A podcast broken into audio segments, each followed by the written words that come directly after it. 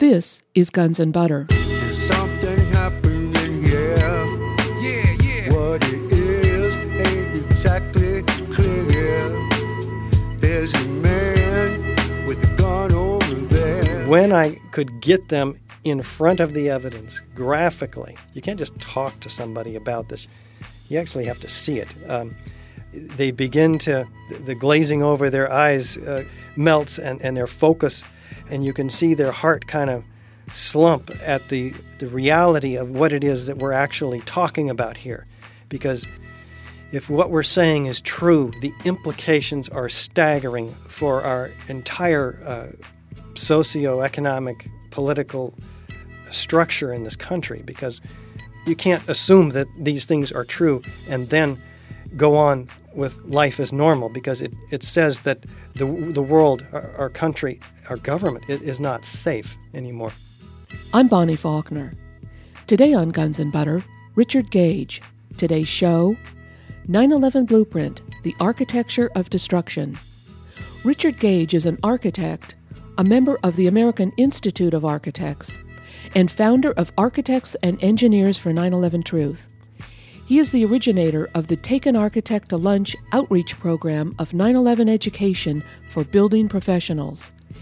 He has been a practicing architect for 20 years and has worked on most types of building construction, including numerous fireproofed steel framed buildings. He is employed with a Bay Area architecture firm. Richard Gage has prepared a two hour audio visual presentation on the World Trade Center Twin Towers and Building 7 destruction that took place on September 11, 2001, and makes a strong case for controlled demolition we discuss his new organization, Architects and Engineers for 9 11 Truth, and his two hour presentation, How the Towers Fell. Richard Gage, welcome. Thank you very much, Bonnie. It's great to be here at KPFA. Well, welcome. It's good to have you. Richard, you're the founder of Architects and Engineers for 9 11 Truth. How did you come to form this organization? Well, that takes me back uh, over a year. I was uh, on my way to a construction site, and I heard on the radio, Guns and Butter, as a matter of fact, you were interviewing David Ray Griffin, the oral histories. And I heard uh, things that I had never, ever heard before, and, uh, and what alluded to something big uh, that happened at the World Trade Center. And I, I was literally shocked. I had to pull over on the, on the uh, street and listen to the rest of the program. And David Ray Griffin, for instance, he was talking about uh, the oral histories, which uh, we'll have to we'll have to get into, where 118 firemen, for instance, and uh, other first responders were recorded, and they all talked about explosions in various places, various times, many uh, coincident with the actual building collapses of both the North and South Tower, as well as what happened after those sounds and flashes of explosions. Uh, beams individually dismembered from each other and hurled laterally 500 feet. It went on and on and on, and we'll talk about that today. But uh, I just couldn't believe what I was hearing. I, I went home, I got on the internet, and I said, Man, there might be something to this. So I just looked at it, and over a period of three or four months, I realized uh, I have to form the organization, Architects and Engineers for 9 11 Truth, because there was already an organization, 911truth.org. So now we have AE911truth.org, and I've dedicated my life to waking up every architect and engineer in the San Francisco Bay Area and beyond. And of course, along with that, uh, the, the rest of the American people.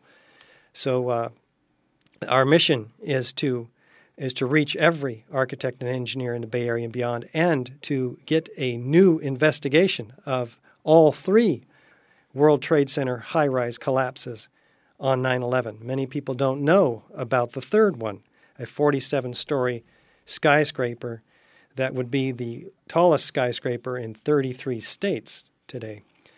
Uh, it fell down, uh, it collapsed, if you will, in virtually free fall speed in 6.5 seconds, symmetrically, smoothly, in the classic uh, manner as of a controlled demolition. So uh, we want an investigation in Congress with subpoena power and an unimpeachable investigation. Uh, the 9 11 Commission could not be phrased uh, an unimpeachable investigation. So, Richard, uh, tell me about Architects and Engineers for 9 11 Truth. Now, this is an organization that you founded, and architects and engineers can join it, right? How does that work? Well, actually, everybody can join, and it's uh, as easy as going to our website, ae911truth.org, hitting the join button, and then we'll ask you, are you an architect or engineer? If so, what are your qualifications? And we'll ask for those qualifications. If you're not, uh, you go in a different category, others. So right now we have uh, over 150 architects and engineers. And uh, we have, I think, over 330 in the other categories. We expect within a year to have a thousand architects and engineers. And uh, this will, we believe, really turn the heads in Congress. We already, as a matter of fact, have uh, a request to have a hearing, a formal hearing, at the House Senate Intelligence Committee with uh, Henry Waxman. So, so that is in place. There is uh, a lot happening, and we're getting busier and busier. And we work full time during the day as, as architects and engineers. So there's just there's just very little time to do what we have to do. It's like having two full time jobs. Well, now, Richard, I was going to say you're currently employed at an architectural firm here in the Bay Area. What kind of uh, architectural and or engineering projects do you work on? I understand you've been uh, working as an architect for, for what, 20 years? Yes, yes. I, I was uh, licensed in 88 and I graduated from the University of uh, Southern California in 86. And I've worked on most types of construction uh, before concentrating on the construction documents and construction administration. Right now, we're working on a 1.2 million square foot uh, retail downtown area in uh, Nevada with uh, 360,000 square feet of high rise office and uh, additional parking structures. And all of that will have, uh, I don't know, something like 1,200 tons of steel framing. So I'm involved in the management of, of that project. Now, have you been involved in the design of steel frame buildings in the past? steel frame fireproof buildings have probably constituted the majority of, of my work, yes. Now, you give presentations to the public, and I also understand that you give presentations to architects and engineers. So, could you talk about these presentations? For instance, like how many have you given to the public, and maybe how many to professionals, and, and how do you do that?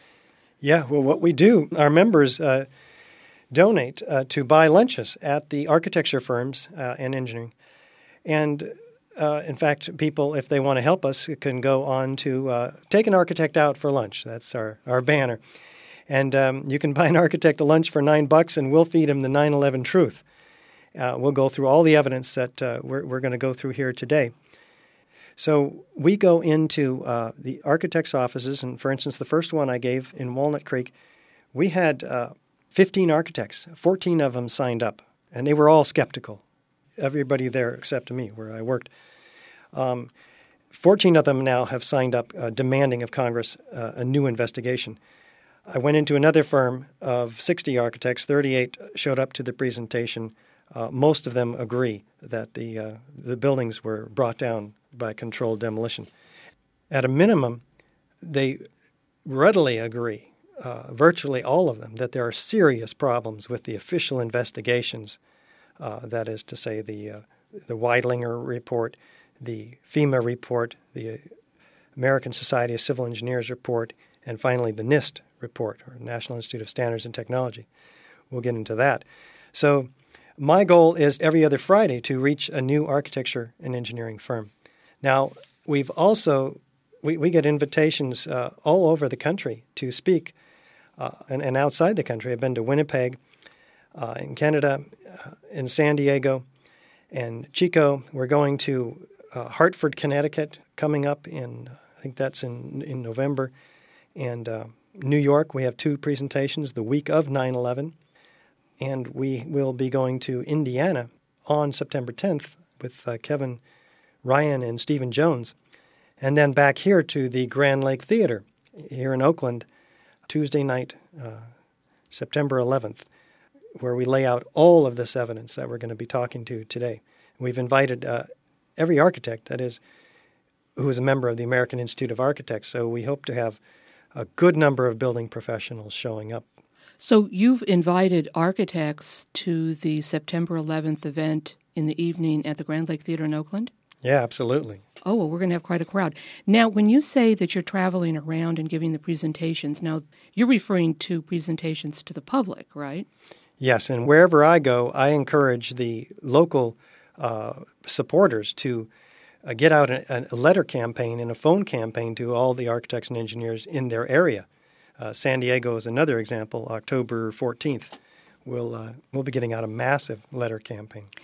Now, when you give a presentation to specifically to architects and engineers, you go to their firms during lunch hour. What do you do? You go into one of their conference rooms and give a presentation? Yeah.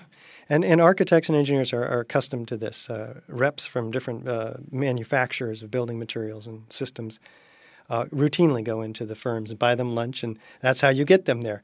And um, in this case, it's an educational seminar that we present about the Twin Towers, a fascinating subject uh, by any right. And then we begin to present the information that uh, David Ray Griffin was uh, telling all of us about on your radio show over a year and four months ago, I think. Now, uh, what kind of a reception have you gotten at these firms? It sounds to me like you've been well received. Has there been much resistance to you giving these uh, presentations? Mm, no, I, I, think there's a natural resistance uh, emotionally because this is uncomfortable material. We're stepping on the dark side of our of our uh, national conscience here because right now, uh, most all of us uh, agree that uh, these buildings were brought down by uh, the airplanes, which were filled with about 10,000 gallons of jet fuel, and which caused fires, which after about an hour softened the steel and caused the columns to buckle. And we'll go through that scenario, but basically, then the, the building just collapsed uh, into its own footprint, they say, in the case of the Twin Towers, which isn't the case at all. So you're uh, talking you're talking here hmm. about the official explanation of what happened. Yeah.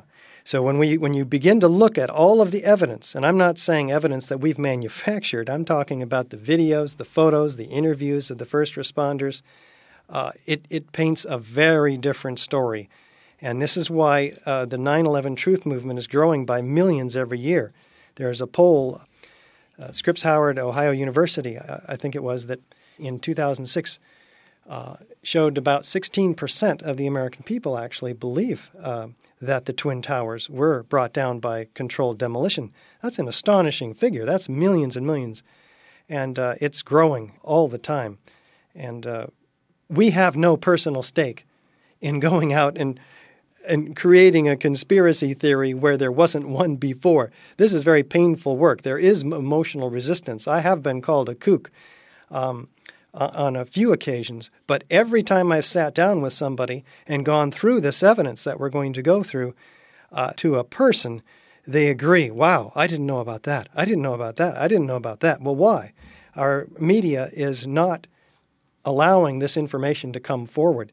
There are very few uh, interviews of people uh, who are scholars and building professionals that have really looked at this evidence and uh, and will lay it out. So uh, that's why I have to go around the country speaking, and that's why uh, at the Grand Lake Theater, I'm going to take great pains to make it as clear and as simple as possible, with uh, video clips, audio clips, and uh, photographs, so people can, with their own eyes and their own ears, can see and hear what's going on and why they have to take a second look at this. Because our first impression is to say, oh, that couldn't have happened. I would have heard about it by now. A. Or that that could have never happened. They couldn't have kept it secret. It's it's too big of a of a of a conspiracy. Or the administration bungled Katrina, and you're telling in Iraq, and you're telling me that they pulled this off. Um, no way. So all of these are our first hand excuses to wave off and dismiss what we do not want and can't afford to believe is true. Um, and I just have to take people into the evidence, and then I have to help them confront the evidence uh, and move beyond it and move beyond our fears, really, that come up. Let's face it, uh, Al Qaeda did not have access to these buildings to set these charges that we're going to be talking about here in a moment. So, if not Al Qaeda, then whom? And when? And how? And more importantly, why? Uh, those are extremely serious questions, and as architects and engineers, we shy away from them for very good reason. Our line of credibility extends uh, to and through the evidence. Uh, beyond that is uh, speculation, and it is exactly the reason why we need an independent investigation as soon as possible. Because if this was done, if this was done, for instance, by members of our of our own government or private corporations in, in, in league with government, then why was it done? I mean, we know that it served as the pretext, for instance, to get us into Afghanistan. We know uh, Iraq was based on a pack of lies. Well, what else do we not know about Afghanistan? Well, it turns out, if you really look at it, uh, there's plenty of information out there to paint a different picture than we hear on the mainstream media. And uh, what's all the saber rattling about Iran? And I'm very concerned about another type of 9 11 and uh, what that might be the pretext for. So, all of that uh, gets past our mission, though. I'm speaking with architect Richard Gage. Today's show 9 11 Blueprint The Architecture of Destruction. I'm Bonnie Faulkner. This is Guns and Butter. Well, now, Richard, one thing that I have found curious for years is I would have thought, looking at it logically, that architects and engineers would have been among, structural engineers, for instance, would have been among the first to have recognized a controlled demolition, to have thought, uh, to have seen that something was up, that something wasn't right. And yet it seems like the professionals themselves are the last to see it. Do you have any thoughts on this? Excellent. Because in the case of Building 7, what we see, and I described very shortly earlier, a classic case of controlled demolition that whenever anybody sees it, they can readily reference it as such, because uh, we've all seen it on, on TV and so forth. So the problem is, is that we don't see it. Uh, 90 5% of the architects and engineers that I talk to, and, and regular normal people, non building professionals, have never seen Building 7. So as soon as you show it to them, they go, oh my God. I mean, I just did a presentation at the American Institute of Architects, uh, the Oakland, in the Oakland office, the East Bay chapter. And uh, we had architects going, Of course, that's a controlled demolition. It has the classic kink in the middle, which pulls the exterior of the building inward so as not to damage the, the other uh, surrounding buildings. It has classic squibs or uh, mistimed explosions on the 40th through the 47th floor that are easily seen. Poof, poof, poof, poof.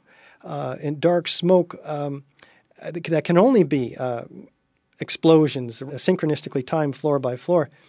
And it has uh, the, the classic free fall collapse. And the only way that can happen and symmetrically is to remove the exterior columns a fraction of a second after the interior, which is why, by the way, the penthouse falls first and there's a kink in the middle, and then synchronistically time floor by floor. The whole you remove the columns so that it comes down perfectly symmetrically at free fall, virtually free fall speed, 6.5 seconds. So Building professionals recognize that when I show it to them. That's why I start with Building 7. And by the way, there was tons of molten metal found at the base of Building 7, which is not a classic component of controlled demolition. Controlled demolition usually starts uh, with, with charges because they're not worried about hiding the explosions. But if you want to blame a building failure on fire, you're going to use uh, a form of incendiary, uh, which is more silent like uh, thermite, for instance, which uh, the military uses to cut through steel like a hot knife through butter. And uh, the byproduct of thermite, by the way, is molten iron. And the firemen described uh, tons of molten iron flowing like lava, they say. And you can, by the way, you can see all of this evidence on our website, ae911truth.org, and you can uh, hear the uh, firemen discussing this molten iron on the video. Richard, let me ask you this. So, okay, Building 7, uh, maybe, uh, maybe professionals didn't see that, but they certainly saw the Twin Towers. Yeah. And of course, the planes went in, and that kind of uh, muddies the water. But why wouldn't professionals, what do you think it is? Why wouldn't professionals have thought that something was up at the Twin Towers? Or Well- did they, and they're just not saying anything? Well, no, I, I didn't, and I don't know very many who did, and I'll tell you why. First of all, very, very, very few structural engineers even are trained to see controlled demolitions, uh, trained in controlled demolitions. The the twin towers present a whole nother scenario where we don't have a classic implosion.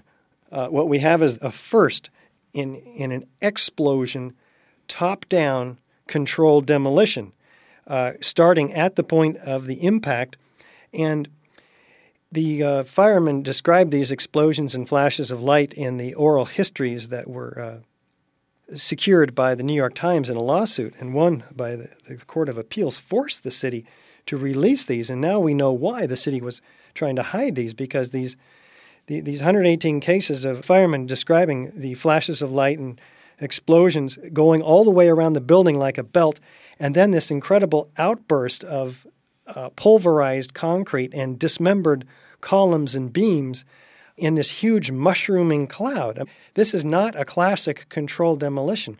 This is um, this is more like a volcano uh, explosion, like Mount St. Helens. There was a build-up to this. There were hijacked aircrafts. There was a huge explosion at the Twin Towers. We didn't know whether it was a terrorist attack or, or some plane gone off course. Then we, find one thing after another, and then there's another plane at the Pentagon. And we're in a state of shock. Uh, so we're fully prepared to kind of accept what comes next, which came right away on the radio and TV from the uh, experts, if you will. Jerome Hauer, for instance, who's not really an expert at anything other than uh, presenting right away the false story that the, the steel uh, uh, softened. He's not even a structural engineer. And uh, due to the tremendous heat from this airplane, these airplanes, and, and it had the classic fingerprints, he says, of Osama bin Laden. So they laid the roots for this story. So we're kind of going as architects and engineers looking at this. Okay, it, it's completely out of the realm of our experience and our training. So we simply bought the results of the investigations from these groups, such as the American Society of Civil Engineers, who are, you know, they're structural and civil engineers. They're they're trained at what they do. We we, we want to trust them. Problem is, they're not volunteers, really, not like your PTA volunteer. These are uh, highly paid uh, individuals who had worked for the government uh, previously uh, and had ongoing uh, contracts and with at least $10 million. Now you're you're referring to the reports that were done, the FEMA report, the NIST report, the National Institute of Standard and Technology, the owner Silverstein, he had a report made, uh, the ASCE. Were there four or five reports? Yeah, I count four. The American Society of Civil Engineers report was first, and it had uh, actually the same cast of characters uh, wound itself through all of these reports. Gene Corley and Therese McAllister, uh, all of them have uh, have conflicts of interest, defense contracts, and so forth, dealing with uh, blast and and and So you're saying that the same people produced all four reports? there was a few changes of, of characters. John Gross comes in uh, with NIST and um, basically uh, denies that there was any molten metal in the NIST report and um, actually hides the evidence that FEMA came up with earlier about uh, intergranular melting on the ends of the beams, uh, which fire doesn't do, by the way, and uh, sulfidation and rapid oxidation that the New York Times called the greatest mystery of all in 9 11, how these beams could be completely dismembered from each other. The column beam connections. This is a moment resisting frame. These are welded connections. It's the strongest point of the building, and yet that's where they all failed because they're cut. In fact, you can see plenty of 45 degree angle cuts, which is a classic shape of in controlled demolition so that the columns can slide past each other after they're cut. So that's the reason that we didn't understand it. You mean because you think everybody that, that professionals were programmed right along with the rest of the population Yeah. to see it a certain way? And whenever you get, uh, uh, almost without exception, uh, an architect or an engineer to sit down and go through this evidence as carefully as, as we have, and, and Stephen Jones, for instance, has, has laid out some very, very important evidence we'll talk about. Uh, they sign up. I mean, how did we get 150 architects and engineers signing up on our website since Memorial Day? I think four months. Well, now, uh, probably I would assume that most of the people in these professional firms, architects, engineers, are not necessarily by nature activists. They're, you know, they have careers, etc. And uh, do these people feel isolated uh, with regard to this? Do they? Uh, uh, uh, what is their attitude? I mean, do they feel? I mean, do they feel more comfortable about speaking out now that you have this organization, for instance? I think that helps a great deal. Um, I was in isolation before this organization existed, and uh, I didn't find it very comfortable to speak to uh, my colleagues.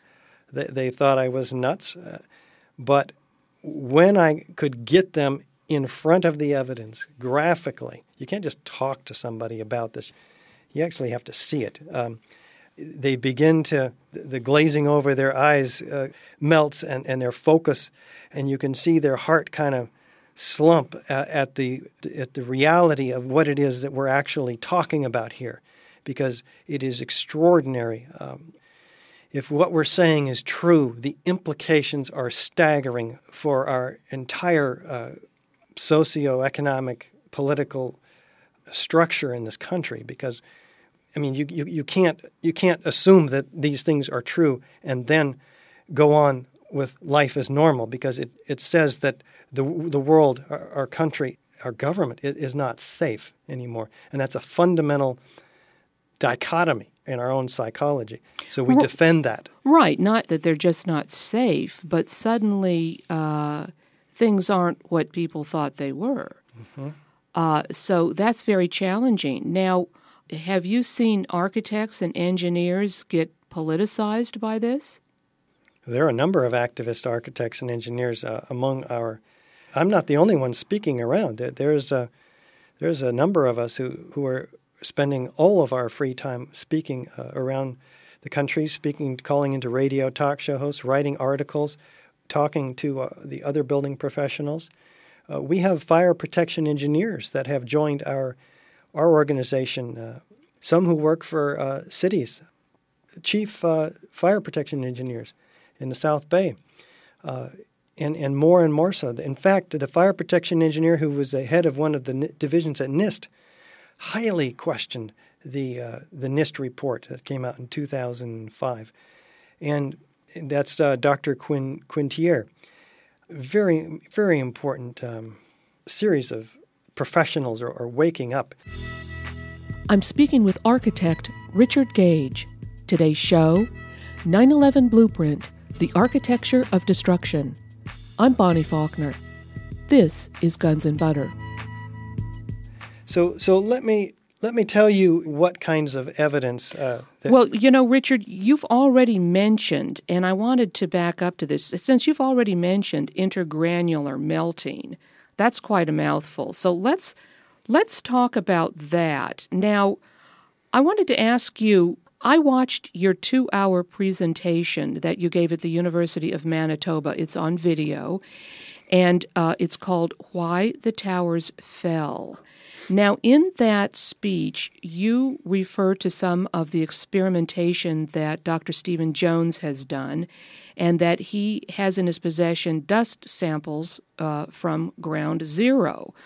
What was discovered in the pulverized dust residue at ground zero? Well, you mentioned a couple of really important items. Intergranular melting, first of all. FEMA finds that uh, the that down to the to the grains of steel, steel's manufactured and chemically and microscopically that has grains and in order for these grains to, to melt across their boundaries, you need temperatures that exceed 2700 degrees, which is the beginning melting point of steel. Well, guess how hot the fires are in, in the top of the World Trade Center? NIST claims 1800 degrees, first of all. Well, most office fires are about 12 to 1400 degrees. But let's say that the, if that were true, there's still a thousand degrees of heat missing to cause intergranular melting and the tons of molten metal that the firemen saw, and by the way, the structural engineer of the World Trade Center, Leslie Robertson, saw as well it it's missing. So there's no explanation from the from the official story or anybody defending it where all of this molten metal came from. When it cooled, it formed these huge meteorites, they were calling them, and they'd pull these out, and they're, they're sitting in a hangar at JFK Airport. Tons of solid, previously molten metal. And by the way, Dr. Jones, whom you mentioned, was sent uh, some slag from, well, a 40 pound chunk of this molten metal. What did he find in it? Well, it's predominantly iron. So it's not the remnants of an airplane, uh, aluminum. It's uh, got the trace chemical signature of thermate, which uh, has sulfur and zinc and fluorine and manganese are all there in the exact uh, or very, very near the same proportion as you find in in the chemical analysis of thermate. Thermate includes sulfur. It's a high-tech form of thermite, so it's it's more explosive and may in fact been responsible for the explosive force that hurled these beams laterally 500 feet out of the uh, out of the twin towers. So he's also sent dust samples, for instance, from uh, Janette MacKinlay, who had an apartment across the street from the World Trade Center, her whole apartment was filled with this dust. I have some of it myself. And what Dr. Jones did is he put a magnet in all of these tiny little perfectly spherical metallic microspheres, he called them, came up to the top to the magnet, and they range in size uh, very, very, very, very small up to the size of a BB. What in the world is this? All the dust samples ha- have these. Well, he analyzes it, finds it's predominantly iron finds that the, most of them are hollow, finds that the same chemical trace signature of thermate in them. And so, well, how did that form? Well, if there was thousands of of cutter charges placed at these column to beam connections throughout the height of this building. Remember, it's 110 stories high, 1,368 feet, and 208 feet across. If all the core columns, core to core and, and core to beams, were were cut, and then almost simultaneously, there was a, another explosive force that would have atomized this molten iron and just spread it out. And as it was cooling, it, its surface temperature would form into a sphere. In fact, that's how they used to make the uh, uh, rifle musket bullets. Um, I forget what they call them, musket balls, I guess. In the Revolutionary War, they drop molten lead off of a high tower. It forms into perfectly round, uh, which is what uh, raindrops are, actually. And so he finds he finds the same constituents in those. In fact, uh, the tops of the cars uh, surrounding the World Trade Center are all corroded, and nobody knows uh, where did all this corrosion come from. Well, this explains it. I mean, we're talking about highly corrosive stuff with these atomized uh, thermate, and he also found um, the same thing in a piece of slag from the ends of these beams, because FEMA found uh, what FEMA found at the ends of these beams and what the, uh, the, the, actually the demolition workers, as they were pulling these beams out, they would be dripping with molten molten metal. Now, uh, Richard, to clarify, the molten metal would have come where the thermate cutter charges sliced through the steel, right? We're not talking about melted columns. We're simply talking about melted cuts, right? And, and we know that because uh, Dr. Jones found very little chromium in this molten iron. So it's not structural steel that has been melted by the ton. Some of it certainly was melted as it was cut through, but these huge uh, chunks of meteorites pulled out of the the rubble at the base of the towers were were all uh, molten iron.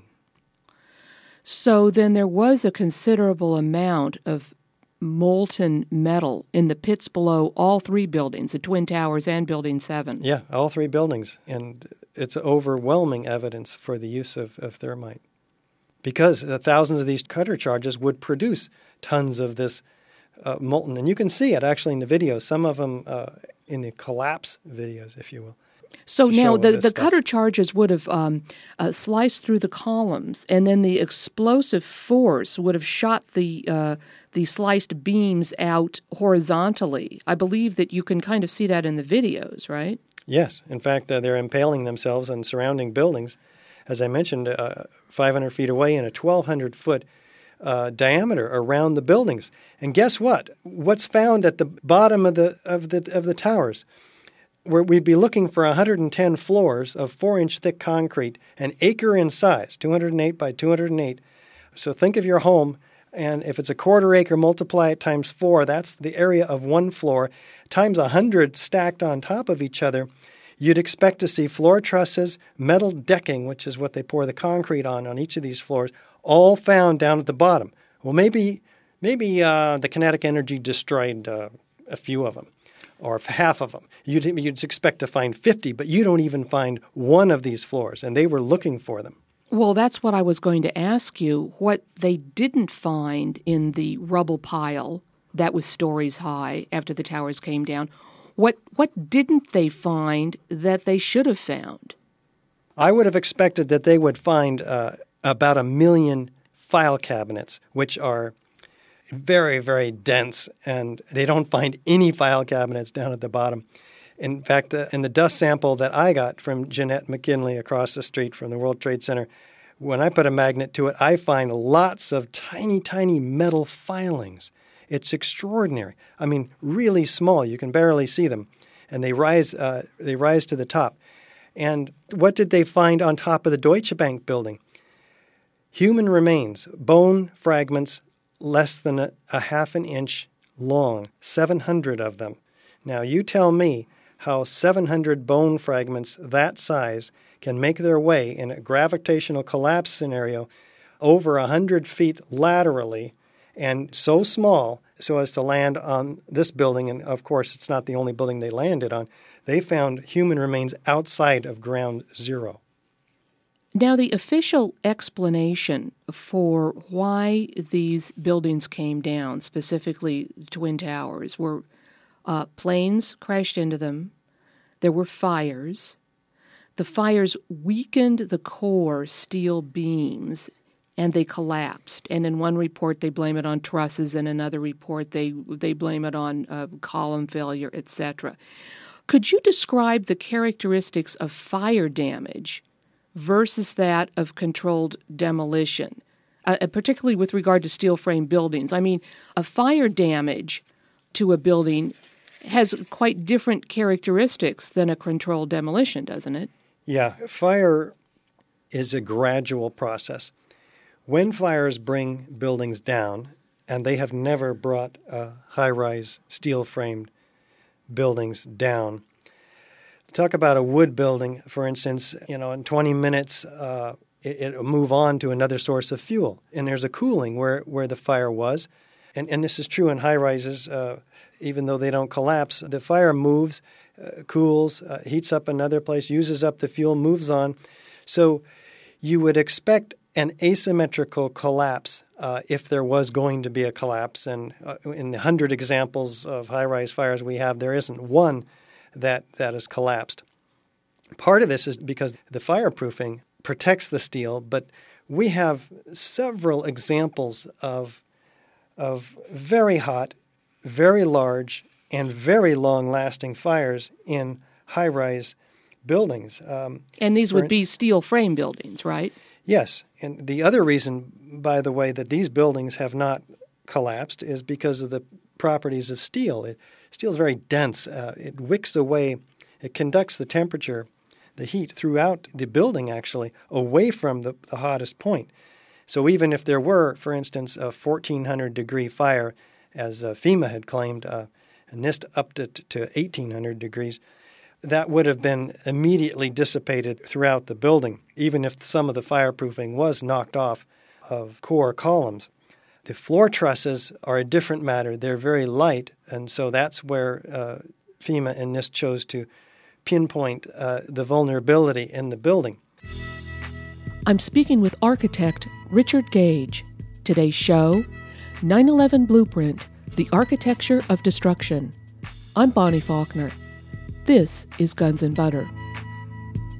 Now, I've been asked many times how could anybody have gotten into this building to set these charges? Well, that's what I was just going to ask you. Obviously, if there were charges set, cutter charges or whatever sorts of charges, they would have most logically been set right on the core columns themselves, the steel core of the building.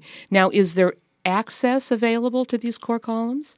Well, it turns out that uh, the 50 or so elevators that uh, rise throughout this building and reducing in number toward the top, uh, each of them are adjacent to one of these core columns.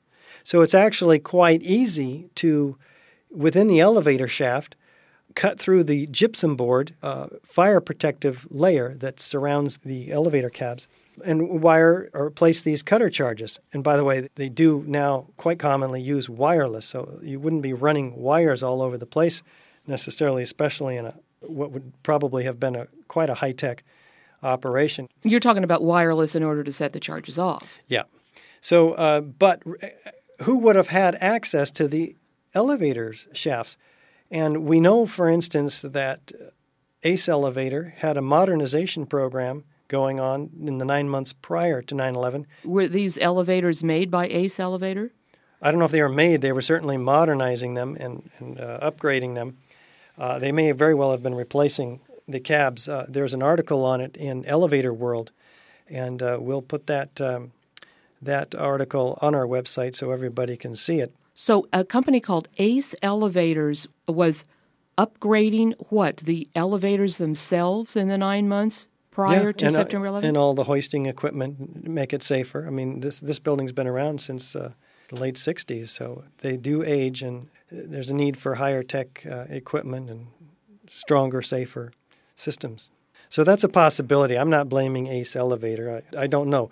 These are the things we need to find out and why we are demanding a new investigation. There's thousands of questions that must be answered. We don't have all the answers. We have a lot of very good questions. What evidence is there of foreknowledge of the collapses, and not only of the Twin Towers, but of Building 7? Yeah, well, very interestingly, in Building 7, the police and firemen were moving the public back well before 3 o'clock. This building came down at 5.20 in the afternoon. There are plenty of examples of, well, some first responders and paramedics discussing that they were told that the building was actually going to come down. In the video that you referenced, uh, How the Towers Fell, that was filmed in Manitoba, there's a video clip of, of a policeman actually saying, The building's going to blow up. Rain and debris are going to come down. And so he's just point blank saying it's going to blow up. Um, Larry Silverstein, for instance, uh, said on uh, public television, There's been such a terrible loss of life, maybe the smartest thing to do is pull it. And um, it's pretty clear that we assume he's talking about the building uh, but he came back later and said, oh, well, uh, it wasn't the building. I was talking about the firemen. Well, there was no firemen in the building. They were pulled out well before uh, uh, 2 o'clock, and there, many of them are wondering, talking to each other, why aren't we putting out this fire? Uh, they, they knew it was going to come down. Did then Mayor uh, Rudy Giuliani have foreknowledge of it? Well, Rudy Giuliani had, had said to Peter Jennings that he got word that the World Trade Center tower – the South Tower was going to collapse 10 minutes before it did. It's a quote. And so he knew, but he didn't he didn't tell the firemen. Back to building 7, again, the BBC announced that the building collapsed at 5 o'clock. And right behind Jane Standley, the BBC reporter, she's saying it collapsed, and there's over her her left shoulder is building seven still standing. So they must have had a script, right? Because uh, you don't make mistakes like that. Um, but that's what they said. Oh, we're sorry. Uh, this was a, a mistake. We got confused in all of the confusion of the day. Well, how soon before the building actually came down did she make that statement? 20 minutes. So 20 minutes later, than it actually did come down. Yeah. Yeah. They must uh, train in uh, psychic powers at the BBC. Is there evidence that FEMA was on the site the day before the planes crashed into the Twin Towers? Yeah. As a matter of fact, they had their uh, exercise Tripod 2, which is a chemical and or biological attack that they were training for the day before 9/11. Thousands of FEMA members were on site in Lower Manhattan for this exercise, and Tom Kenney is uh, one of uh, FEMA's people quoted as saying, "We were ready to go. We were the first ones uh, to to go into action." And of course, FEMA did take over the site uh, to the chagrin of many of the firemen and the fire protection engineers who wanted to understand how this collapse could have occurred. Remember, never before in history had a high rise building come down, and here's FEMA directing the carting away of all of this uh, structural steel, which is evidence in a crime scene. At 800 truckloads a day, they're carting it out of there. And Bill Manning, the editor of Fire Protection Magazine, is screaming in, in his editorials. And this is the magazine that all of the fire protection engineers get and receive and communicate back and forth with each other. And he's saying this is uh, an outrage. I forget the exact quote. You've got to go and thumb through the PowerPoint presentation on the website and see this series of quotes from him. It's a scathing review, alluding to the fact that uh, there is a cover up. On Tuesday night at the Grand Lake Theater in Oakland, Tuesday night, September 11th, 2007, at 7 p.m., you are going to be giving a presentation and you have invited architects and engineers. Could you tell us a little bit about what you're going to talk about? Yes, in fact, this presentation will follow two days of excellent films uh, on uh, broader subjects surrounding 9 11, as well as the collapse of these three high rise buildings. And uh, I'll be joined by Ed Munyak, a fire protection engineer for the city of San Jose. And he will be discussing in detail a lot of this evidence uh, relative to what fires can and can't do to buildings and how buildings should look when they, when they come down by fire and how they don't. So I'm I'm just delighted that uh, our members in increasing numbers are stepping up and particularly fire protection engineer, very well qualified individual, Ed. And so we're going to step through point by point, starting with Building 7, all of this evidence, and you'll see it with your eyes rather than just hearing it. You'll find that it's very difficult information to take in. And, and that's because of the auxiliary issues that it, that it brings up. But we're, we're going to take on as many of the technical questions afterward and and there'll be some people there who can who will be more willing than myself to speculate as to who, why, how, where. So you're going to have a, an audio visual presentation as well, right? It's a rather dynamic multimedia presentation, PowerPoint, and we have lots of video clips, audio, and I go through all of it. And, and then we get to the Twin Towers.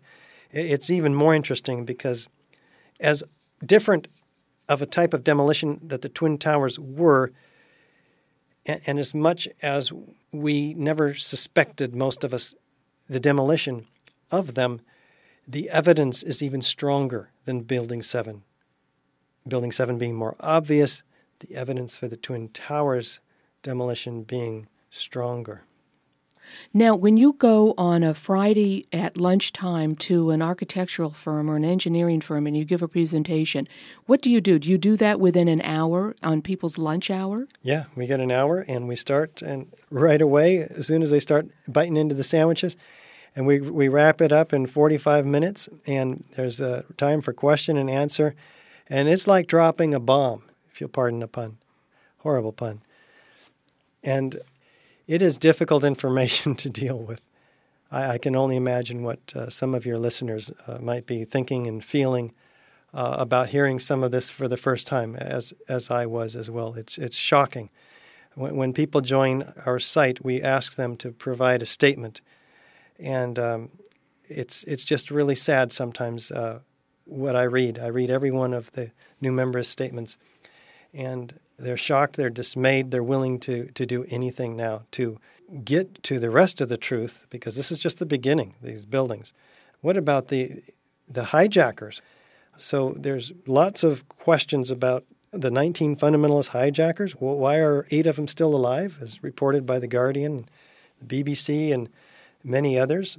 So let me ask you this: What motivates you to do this? Obviously, you're spending. You've started this organization, Architects and Engineers for 9/11 Truth. You're spending an awful lot of time giving presentations. I'm amazed myself. You seem to be giving one every night. What motivates you to do this work? Uh, I would just have to say that uh, I'm being driven from a place deep within that that that I have to answer to because of the strength of that uh, guidance. It's not. It, it's taken quite a toll on my life. Uh, uh, my marriage is, is has not been the same, and and quite possibly might not survive it. Um, I, ha- I have very, very, very little free time anymore. Uh, but the greatest joy, well, it, it's just been a, a great joy to take risks, to reach out to people. And when they do see what's really going on and their eyes light up, I'm, I'm like, oh, yes, this one person was worth it because he is going to go and tell the truth to to uh, three, four, five other individuals, and it just all becomes worth it. Uh, even even when they when when somebody without even being willing to look at the evidence will email me and and and call me a, a tinfoil hat wearing kook. Um, uh, it used to bother me quite a bit actually, and the the rewards uh, are deep and internal, and I I I I float on those. I'm I'm I'm being risen by this sense of mission, and uh, you know we're, we're it's it's not it's not about money. There's no money here. It's uh, it, it's just a it's just this deep sense of mission. That's that's all I can say. I'm I'm on my I'm on my game, and I, I can't be stopped. Um, I mean, the truth is unstoppable, and the truth is what feeds me. I love this country. I don't want to see this country turned upside down by the people who carried out and planned and carried out uh, 9 11.